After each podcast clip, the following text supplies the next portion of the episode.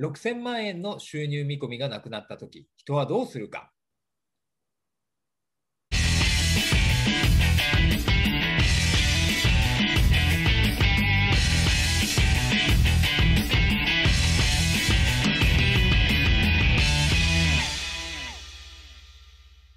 こんにちは。質問型コミュニケーション協会の安井です。えー、今日はですね、6000万円の収入が収入見込みがなくなったとき、人はどうするかというテーマでお伝えしていきたいなというふうに思います。はい。えー、これはですね、えー、この間ネットを見ていたらですね、あの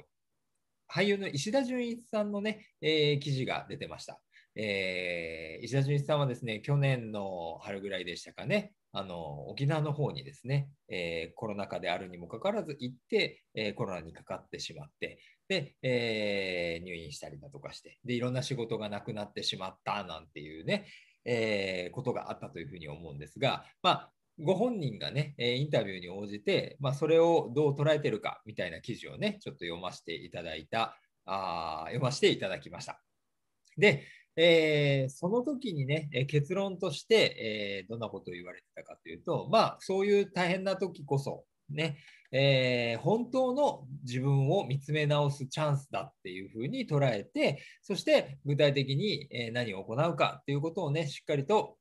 え考えてやり直してるっていうことをね、お話しされてました。具体的にはですね、もともと石田純一さんはこの世界に何で入ってきたかっていうと、映画を撮りたかったっていうね、えー、そういうお気持ちがあったそうなんですね。はい、でも、あのそうではなく俳優としてこう売れていってですね、まあ、その流れでですね、いろんなバラエティとかそうお仕事が増えていく中で、えー、収入も増えてって、まあ、そういうお仕事をね、ずっとやってきたんですが、えー、まあ本当にこういうことが起きて何もかもなくなった時に、まあ、そもそも本当に自分は何をしたかったんだろうっていうことをねこういうふうになったからこそ考えたっていうねことをお話しされてで実際にまあ、えー、そうやって自分が映画制作をしたかったんだっていう思いをもとにですね、えー、いろいろと協力してくれる方を集めて、えー、撮影とかをね始めてらっしゃるっていうことをね、え書かれて、えました。で私もねそれを読んであの確かにあのそういうことって大事だよななんていうふうに思いました。はい、であのここでね、えー、私があやっぱり思ったのは人っていうのはマイナスなことが何か起きないと、まあ、なかなかね残念ながら気づけない生き物だったりするなっていうことでございます。はい、えー、どういうことかというと、石田純一さんだったら、仕事が激減してしまったからこそ、本当の自分のやりたいことに向き合ったということもね、あると思います。その時に、やっぱり人って自分のやりたかったことをやっている方が、おそらく充実感とかやりがいっていうのはね、感じるというふうに思うんですね。はい、お金はあっても充実していないっていうふうになってしまったらね、えー、お金があるけどあ、お金があるけど充実してないのと、お金はね、収入は減ってるかもしれないけど、充実してる人生だったら、どっちの方がね、いいかということです。はい。えー、私はね、あの、やっぱりやりたいことやってるっていう方がいいかななんていうふうに思ったりします。はい、それを選ぶのはね、皆さん、えー、皆さん自身ですので、皆さんがいいと思う方を選んでいただきたいというふうに思うんですけどね。はい。で、えっ、ー、と、まあ話戻りますけど、結局その何かマイナスなことが起きないと気づけないのが人間だったりするということでございます。例えばですね、え体をね、壊してしまったからこそ、健康について、えー、深く考える。なんていうことね、これ結構多くの方がね、経験したことあったりすることなんじゃないかな、なんていうふうに思います。はい。えー、でもですね、できればやっぱり、そういうなんかこう、刺激的なね、えー、ことが起きなくた、起きなくても、何かこう、早めに気づきたくないでしょうか。ね、早めに気づいたら早めに対処できるわけですからね。はいえー、でもね、やっぱり人間ってですね、まあ、そんなつもりはなくてもね、えー、やっぱりそういうふうに 何かがないと気づけない生き物だったりするっていうのはあるかななんていうふうに思います。えー、実際私もですね、あのずっと自分の違和感とか気持ちをごまかしながらも、何かこう、その会社の中で認められるようにみたいな形で頑張ってたら、うつ病になっちゃったみたいなね、えー、いうこともあります。でもあのそれになったからこそやっぱり本当の自分のやりたいこととか何なんだとかっていうことをやっぱり私も考え直してね、えー、こちらの方の世界にね、えー、来るようになったっていうねことでもあります。はい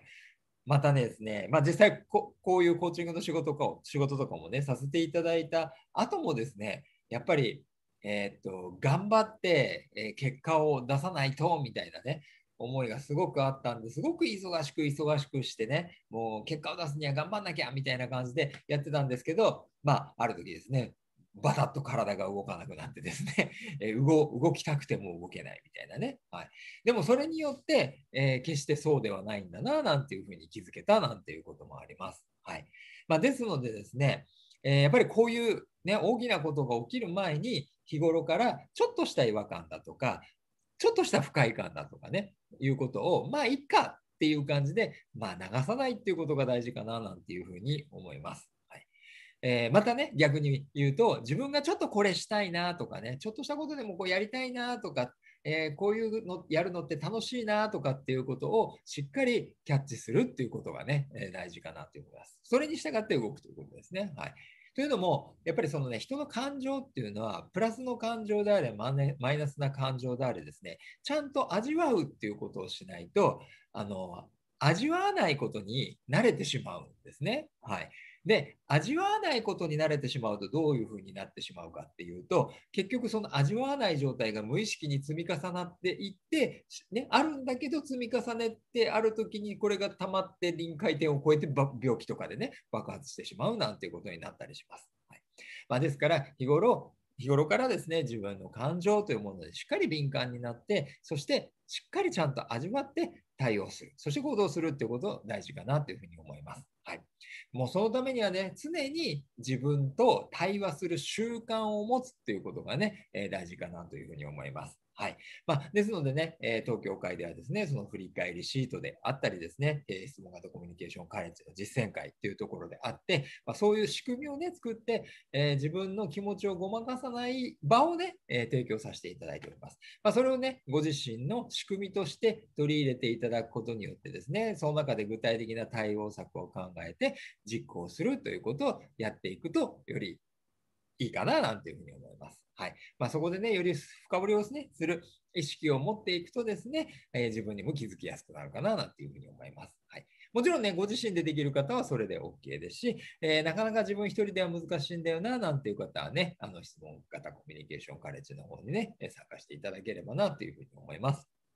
はい。ということでね、えー、まあ今日はあの、まあ、逆境こそが本本当の自分を見つけな 見つめ直すチャンスということでね、お話しさせていただきましたけど、まあ逆境っていうふうな大きなことにならなくてもね、日頃からのちょっとしたね、えー、本当の自分というものをしっかりキャッチすることによって、そしてそれに向けて具体的に何を行うかということを明確にするということを、えー、しっかりやっていただければというふうに思います。はい。ということでね、今日は以上にしたいというふうに思います。えー、質問型コミュニケーションカレッジとかについてはね、えー、ホームページの方のね、講座のところを見ていただくと、体験会とかもやっております。えー、質問型コミュニケーションのね、入門講座なんかもやってますので、えよかったら覗いていただければと思います。またね、えこの動画を見られての、また私の場合はどうなんだろうなんていう疑問とか質問とかありましたら、随時受け付けておりますので、えよかったらあメルマガの方からね、え返信の形で質問をお寄せいただければというふうに思います。はい。ということで、本日は以上にしたいと思います。ありがとうございました。